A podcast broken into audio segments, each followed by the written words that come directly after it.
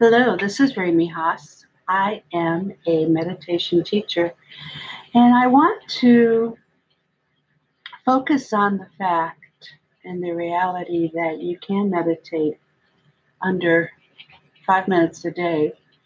It's all about the discipline, daily practice, and this is what this podcast is all about.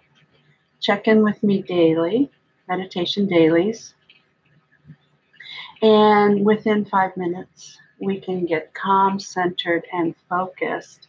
And it's a great way to start your day. It's a great way to check in with your day during the middle of the day, that lull when you're tired.